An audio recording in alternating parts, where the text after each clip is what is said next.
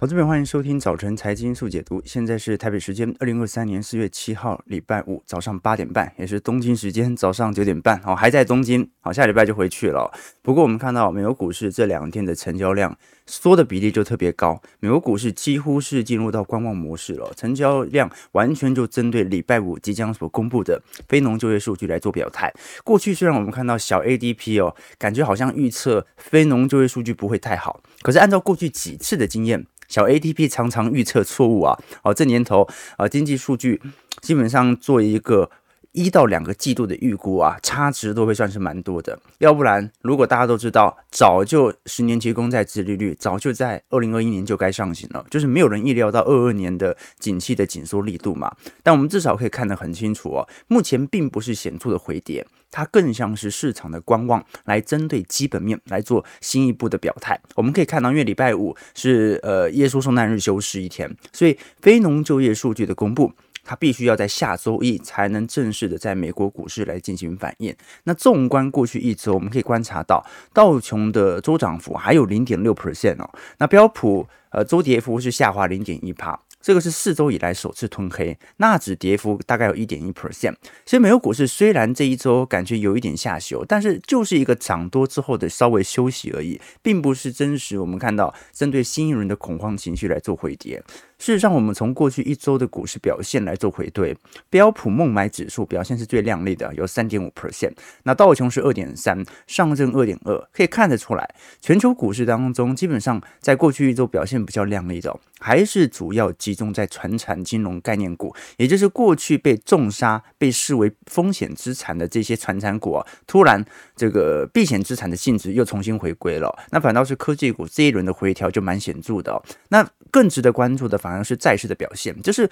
股市没有这么坏，但是债市的避险单反而是特别显著的。我们看到，呃，现在整个债券市场的购买量又开始逐步的增加。过去一周债市的表现，长期信用债已经小周涨幅有三点八 percent，投资级公司债一点八 percent，美元新市场债有一点二 percent。如果我们把股债来做今年的回测，各位会发现哦。二零二三年的 YTD 啊，今年以来的报酬，全球股市涨幅大概是七个 percent，标普百指数涨幅有六点五 percent，欧洲六百指数有七点五 percent。可是如果我们观察到长期公债市场涨幅是有八点七 percent 呢？今年的公债市场已经跑赢股市了，那很有趣哦。过去我们讲说股债的替代效果，如果今年债券涨那么多，那是不是代表着大家都在避险？今年已经发生恐慌性事件了呢？今年是有发生，可是股市也几乎没跌啊。我们看到刚才聊到日经指数今年涨了五点六 percent，新市场指数有三点三 percent，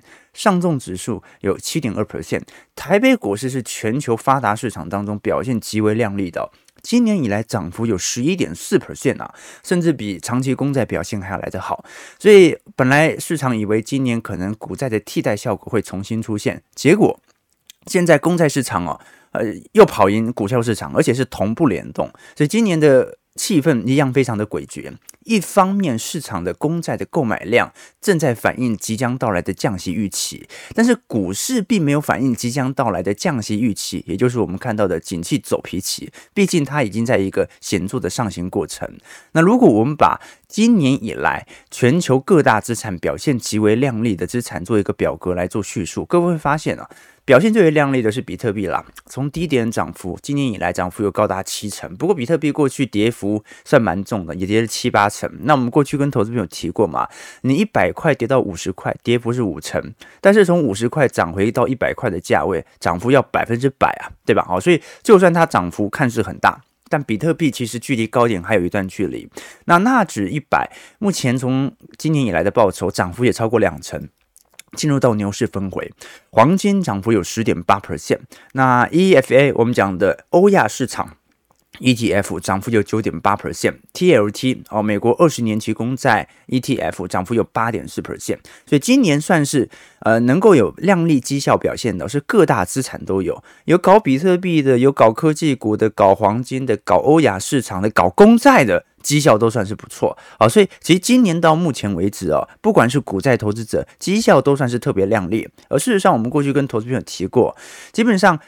股票市场啊，它会有一定的库存循环。比如说一五年的去化库存循环经过之后啊，走了大概两年到三年的牛市。一八年啊到一九年又开始进入新一轮的库存循环。那接下来是二二年。但你要值得注意的一件事情是哦，通常并不是在股市下跌年的那个年份来进入到库存的调整年，而更像是股价会提前接近快要一年来反映隔年的调库存循环。比如说二二年，你看到二二年其实一整年美国股市 EPS 表现都不错啊，营收获利都在创新高啊。但是为什么二二年的股市跌幅这么大呢？因为它在反映二三年的库存调整循环。那一八年景气有很糟嘛？一八年顶多就是一个美中贸易战的。外部性因素而已。事实上，真正的景气走皮期是在二零一九年，所以鲍尔并没有选择在一八年降息，他是选择在一九年降息。为什么？因为这个时候经济增长力度已经没有这么大了。那一样啊，一五年好像是上证。中国股市的硬着陆的问题啊，事实上一直到一五年底到一六年初，我们才看到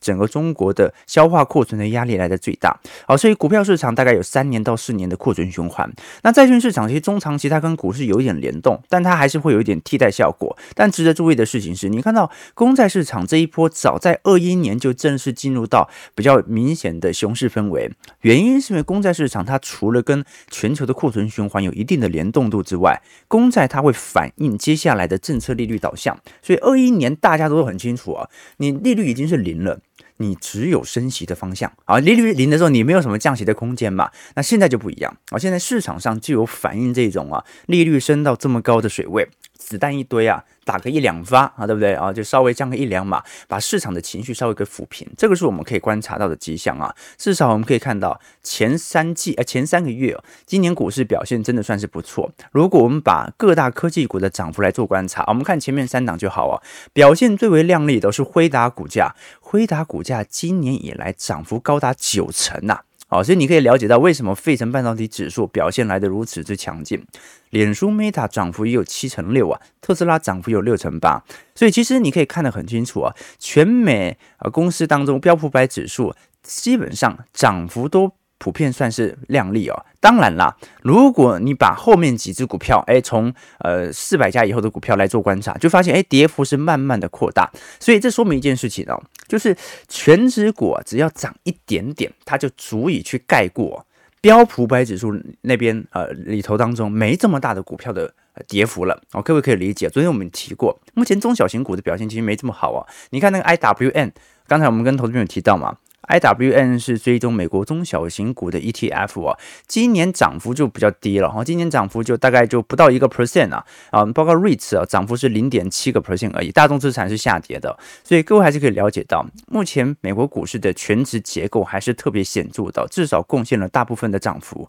那如果我们观察到美国这一次所公布的 ISM 制造业指数以及服务业扩张指数，可以看得出来，服务业这一次的下滑是蛮意外的啊，你看到昨天我们本来预估嘛。这一次是五十四点四，结果直接下滑到五十一点二。那美国目前经济还能够在一个显著扩张氛围，其实就是靠服务业来做带动。毕竟制造业你怎么看它都是一个下行格局嘛。所以值得观察的一件事情是，接下来的就业市场它基本上可能很大程度会主导了市场的基本面。那我认为今年的讯息不会有什么好消息就是坏消息，坏消息就是好消息的这种情况发生。好消息就是好消息，坏消息就是坏消息。好消息之所以是坏消息。是因为过去一段时间，我们把联总会的货币政策过度的去定调跟是股市股票市场的联动，觉得啊，如果市场消息很坏。经济数据很差，那这个时候联总会就可能就会暂缓升息啊。那这个时候联总会可能鹰派的紧缩力度就没这么强。当时怕的是联总会，现在是怕的是库存循环调整太久。那现在来看啊，美国股市至少对于基本面还是有一点信心的。但是如果就业市场开始松动，就会影响到实质获利的变化。那我们先观察美国股市昨天的表现，道琼小涨二点五七点，零点零一 percent，在三万三千四百八十五点。道琼这一波反弹还算是蛮强劲的。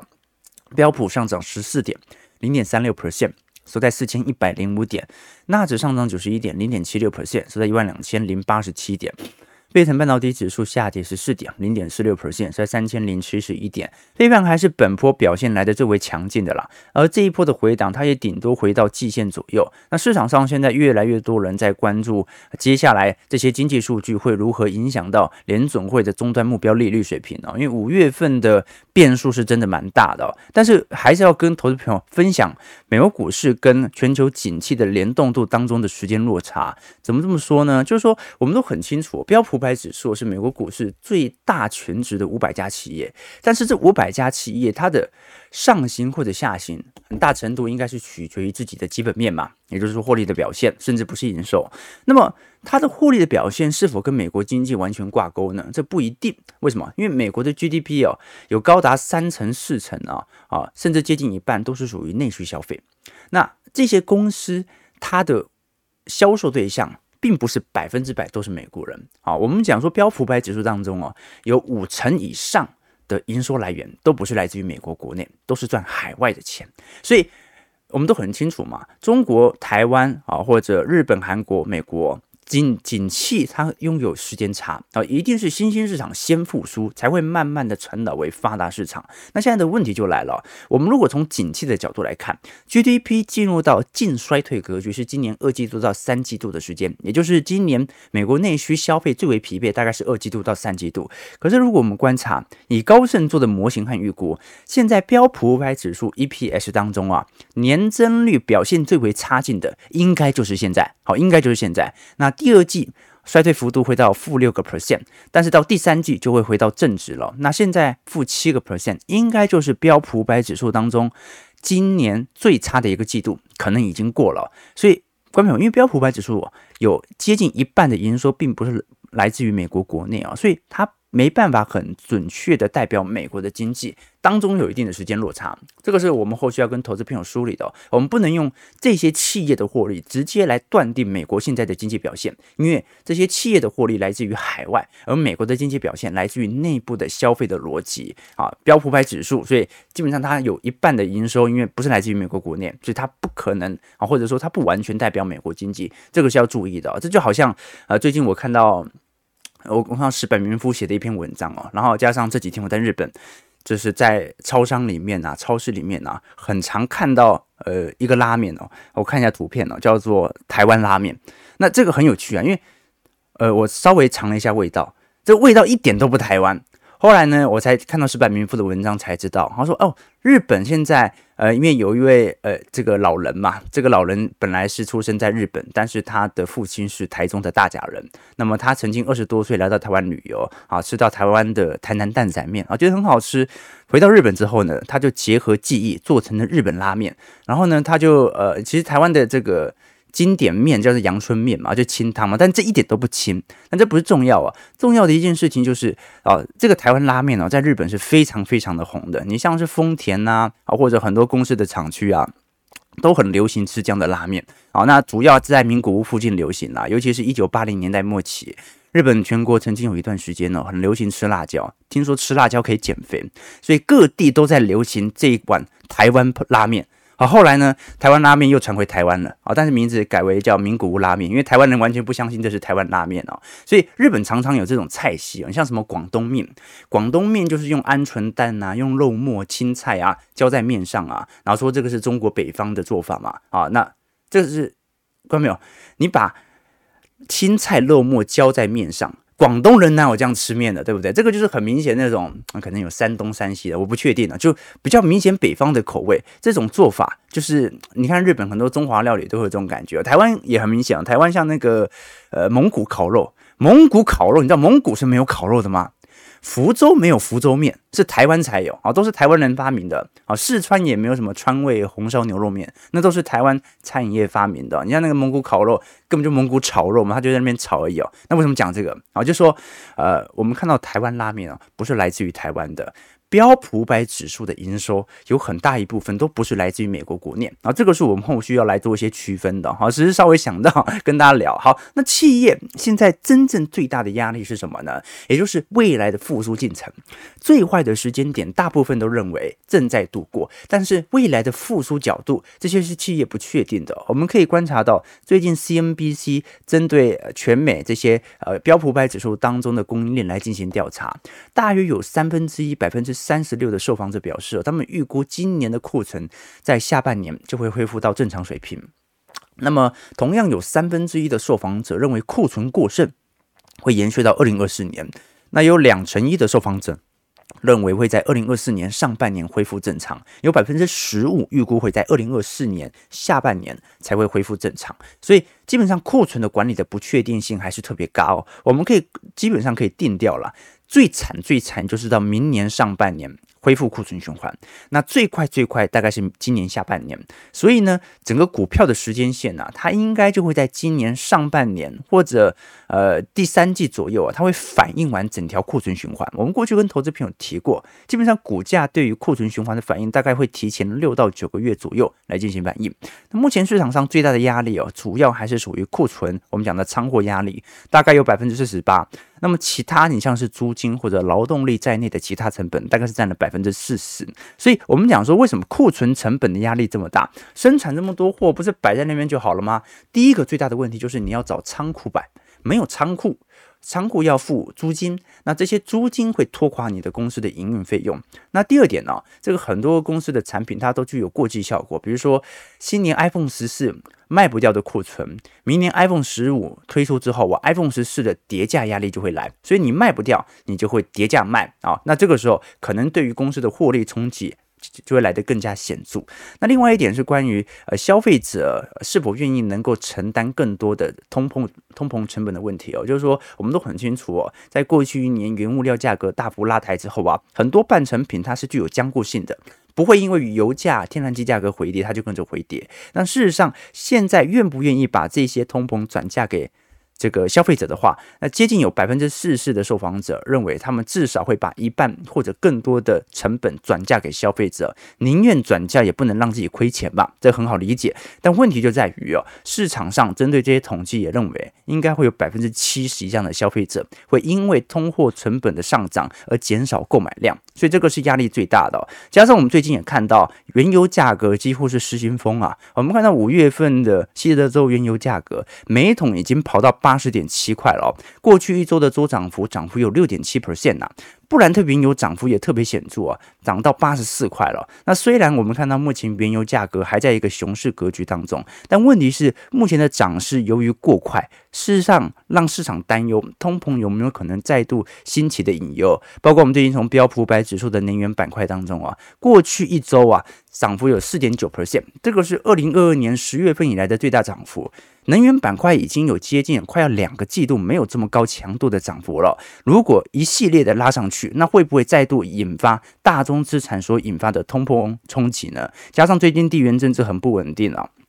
我们看到最近呃芬兰正式的呃加入了北约，那北约成员成员国也正式的欢迎。这个芬兰来加入到呃这个北约系统当中，那么对于俄罗斯来看，虽然没有什么具体的动作和表态，那我们都很清楚嘛。四月中旬预估是乌克兰的大反攻，那么这次大反攻会不会影响到全球更进一步的呃地缘性的冲突？这个是值得观察的哦。任何的地缘性的冲突都有可能对于大宗资产产生新一波的冲击。加上我们都很清楚啊，目前遭受这些能源冲击最为剧烈的都是属于我们讲东欧或者西。欧国家，欧元区的冲击来最为显著。我们看以英国为例，英国。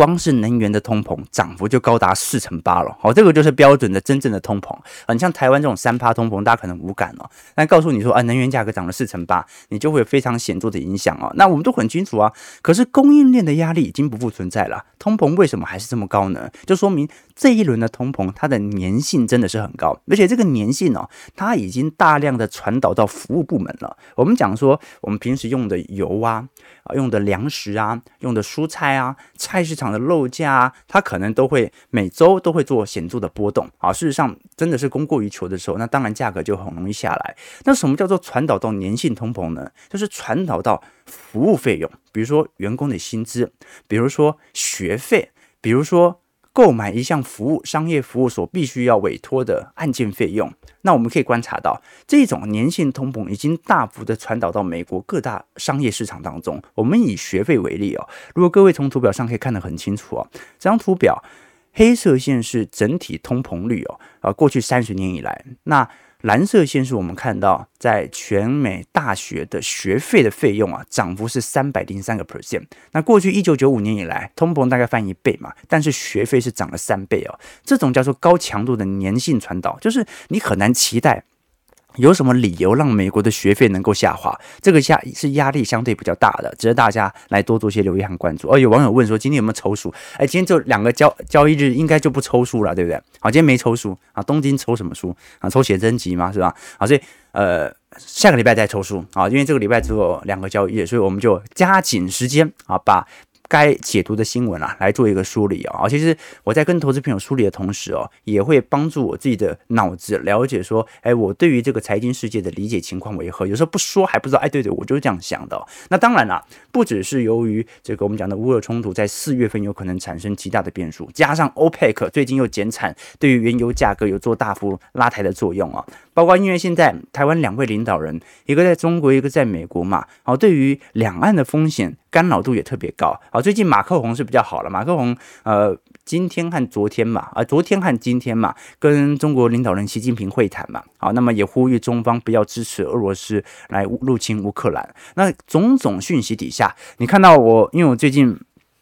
平常会这几天会浏览一下日经新闻嘛，就了解一下日本的形势动态啊。最近日本在炒一个议题哦，就是日本感觉，尤其是这些主要的社论都认为在。做新能源车的方向产生了重大误判。我们过去跟投资朋友提过嘛，日本的新能源车它主要还是以氢能源作为原本的主导方向，但氢能源后来发现美国、中国都不愿意开放这样的市场，最后就导致了我们看到有一点类型式贸易战所导致日本的。啊，电动车或者日本的油电混合车无法打出日本以外的市场啊，除了台湾市场以外啊，包括日经新闻最近做了很多主题哦，我们看到中国在研发锂电池之后，电池领域。的领先，我们可以观察到纯电动车当中啊，有效的专利数，中国市场有大幅的拉升效果。所以这种情况，我们看到日本、美国、韩国、法国在全球的专利数啊，基本上是远远落后于中国市场。中国大概占了有百分之五十以上了。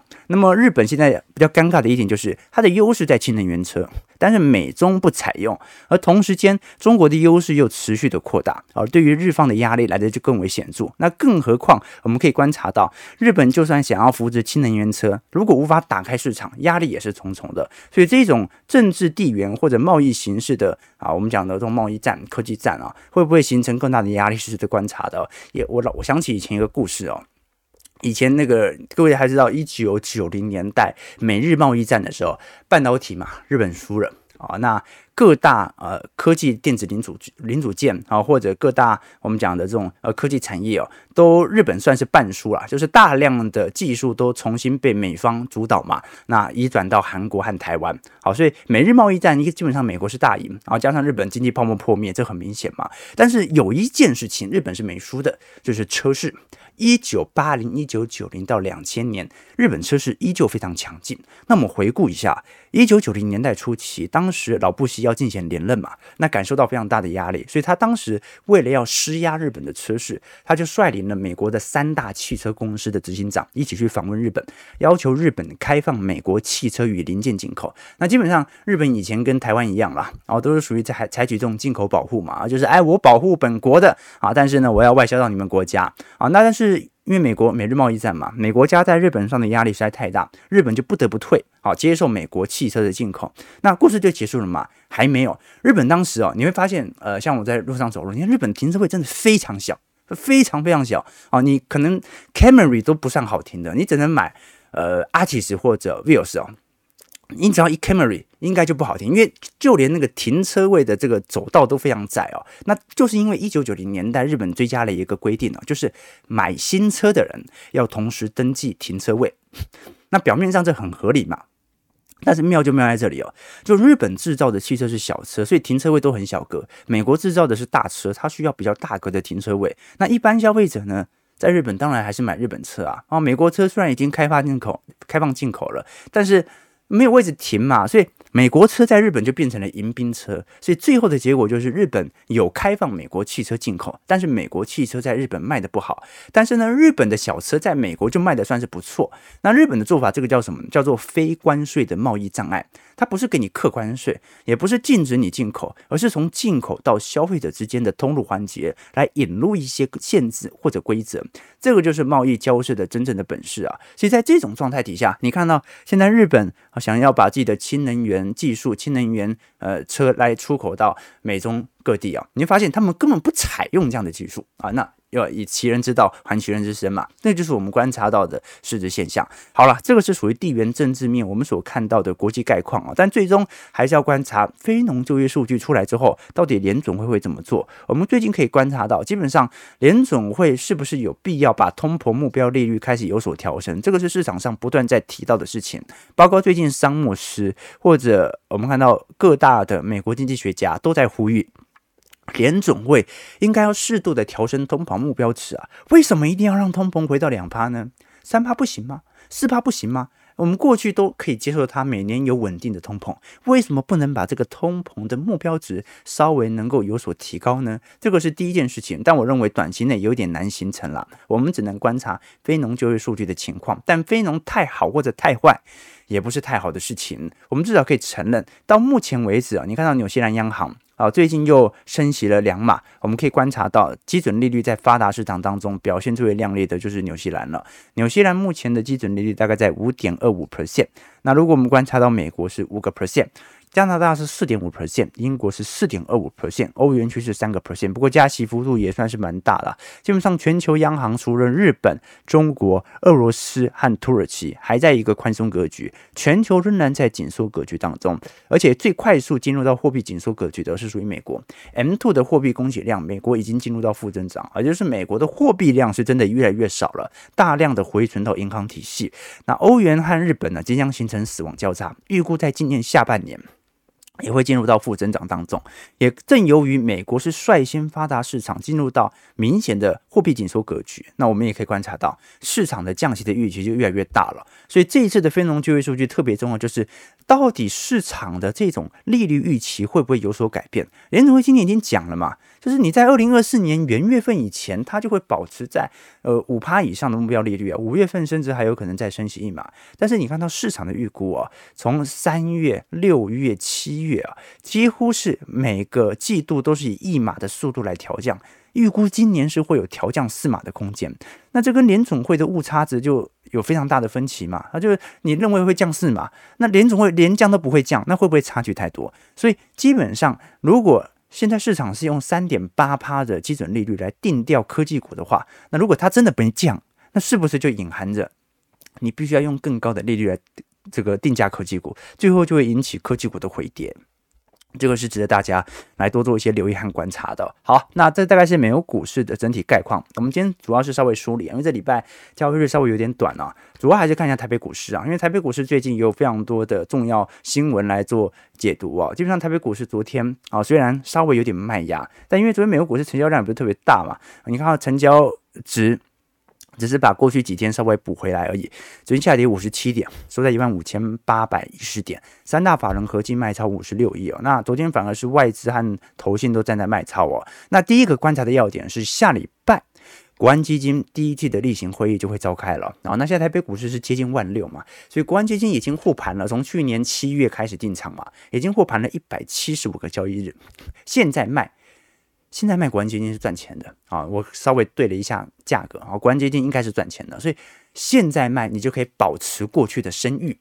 保持到正。明显的正绩效，那现在不卖，未来股市回跌，有一天你是在啊股价相对低位退场的话，哦，那压力就更大，而且你的那个宣示性的效应就没了，所以这个是值得观察的第二个要点。那第二个要点是台湾的景气哦，我们过去跟投资朋友提过，曾经进入呃在上个月，我们讲到二月份啊，曾经进入到极端繁荣格局，那个时候我就跟投资朋友分享了，你不要用一个季一个月度的表现来判断台湾经济的情况，因为为什么这一次三月份？台湾制造业经理人采购指数偏矮啊，中断了过去一个月的扩张啊，从五十一就掉回到四十七。我当时就觉得那么奇怪，怎么可能从二零二三年的元月份四十点四，突然冲到五十一点四呢？这也冲太快了吧！所以基本上现在我们只能说还在一个怀疑中、半信半疑中缓步成长的一个态势。那我觉得反而是二月份有可能是因为积极效果了。好，就是说，因为呃是前年的，应该讲去年的过年主要集中在一月份嘛。那二月份我们现在可以观察到，应该讲就是说，因为过年的效果是分别分散在元月份和二月份，所以有时候是一月份过年，有时候是二月份过年，这就形成在一二月本身 PMI 的预测值就容易形成大幅度度的落差，这个是第一要点。事实上，我们从标普百指数统计的东亚市场经济体，台湾也在三月份开始有一些适度的下。滑，那事实上，各位可以观察到，浅绿色线是台湾的偏安。过去从二一年以来，台湾的库存基本上应该这样讲，美中贸易战以及半导体的带货潮表现是来得最为亮丽的。那当然，随着时间来到二二年，库存压力也是来得最为剧烈的。那目前在全球东亚市场当中表现最为亮丽的，反而是呃东南亚市场，像是泰国市场啦、菲律宾市场啦、印尼市场啊，包括原物料。出口值的拉抬，都对于这些经济体有比较明显的提振作用，所以基本上还是要看一下接下来啊这条曲线它能够半信半疑中慢慢的成长到什么地步啊。但是如果你看台湾的 NMI，也就是非制造业进人采购指数，我们讲的服务业啊，还在扩张格局啊，PMI 来到五十三点二了啊，这就说明目前台湾内需还是拖动经济的非常重要的助力。虽然台湾是出口经济体了，但是内需。是有非常大规模的就业从业者的，所以台湾目前就业情况表现还算是 OK。那反倒是南韩就不一定了。我们看到南韩在二月份的晶片的减产哦，幅度是金融危机以来的最大啊，这个很南韩库存爆表了，爆表了。我们看到当地的晶片产量啊，相对于去年起同期下滑了四成一啊，比一月份下滑了三十三点九个 percent，库存增加了三十三点五帕。那包括南韩本身的。我们讲的 OECD 所预测的出口值哦，都在一个显著的负增长区间啊，这个就是非常大的压力哦。我们过去都很清楚哦，南韩在过去选择冲良率还是冲技术上啊，把有限的资本啊投入到冲技术啊，就他要追求三纳米、两纳米啊更新技术的推演，但是良率并没有跟着拉上来啊。那你可以花更多的钱把良率提升，但是你是选择去把技术冲好，但是你一次把它冲上去之后啊，良率不高的情况底下，反而在库存压力的时间点呢，啊，你你你库存，你如果是我们讲讲嘛，景气在一个走皮期，我身为客户，我当然是下单给那些啊有好良率的，然后价格又便宜的嘛，啊，你现在价格便宜但良率不高，那我就不愿意了。所以这个就是我们观察到南韩在过去一段时间，尤其是三星选择进行技术提升所隐含的劣势啊，这就好像最近我跟一个日本投资朋友聊哦。就是在高阶车的，你像是呃日本的 Lexus 啊，或者欧系啊，我们讲的这种双双 B 的高阶车的领域当中啊，日本生产一辆汽车的时间呢是十六点八个小时，那平均一辆车大概有三十四个毛病啊，就有一些小零件啊可能会有问题哦。那欧洲你像是宝马、呃 BMW，他们造一辆车的时间是五十七个小时，而每一辆车有七十八点七个保。毛病，那为什么欧洲公司造一间造一辆车要比日本公司长这么多时间，而且毛病还比日本多出特别多呢？因为啊，我们都很清楚哦，而你像是丰田，它的汽车生产流水线上啊，一个工人他都有所有权利可以叫停整个流水线，让所有工人把他让他把问题解决了，当场知道有这个毛病之后，当场改进，而且给所有人教训，这就很大程度避免了后续类似的错误。但欧洲。B N W 没有这个做法啊，B N W 它是一辆工程，一辆汽车把所有工程全部走完之后啊，它会有一个专门的部门来检查这辆汽车有没有毛病，再去解决这个车的问题哦。所以只是几辆车的话可以这么做，但是如果是几十万辆车，这么做的弊端就特别大，所以你就变成了德国人他造了一辆好的汽车解决这个毛病的问题的时间，比日本人新造一辆汽车时间还要来得长。好，所以这个就是我们可以观察到啊、在过去一段时间，南韩所遇到的问题，就是他选择了先把技术冲到顶，但后续的良率是没有跟上的，这就形成它非常严重的库存压力。好了，那最后我们看一下台币的变化，台币到目前为止还守在三十点五左右哦，基本上已经盘旋了好一段时间了。那事实上我们可以观察到，最近。呃，新兴市场的利率水平已经落后了整个欧美市场。我们讲的美国基准利率啊，大概已经有两趴到三趴的区间了。所以，这对于新市场货币的卖压还是有可能会持续涌现的。基本上，在过去一段时间，只要美国在升值格局。对于新市场的货币卖压就会特别大。那美元在降息格局哦，通常也隐含着崩盘，所以通常是降息格局过了一到两个季度之后，才会有显著的上弯。事实上，我们可以看到外资在过去几个交易日的买盘效果，大概就保持在一万五千五百点左右啊，没有再度推升的效果。那么。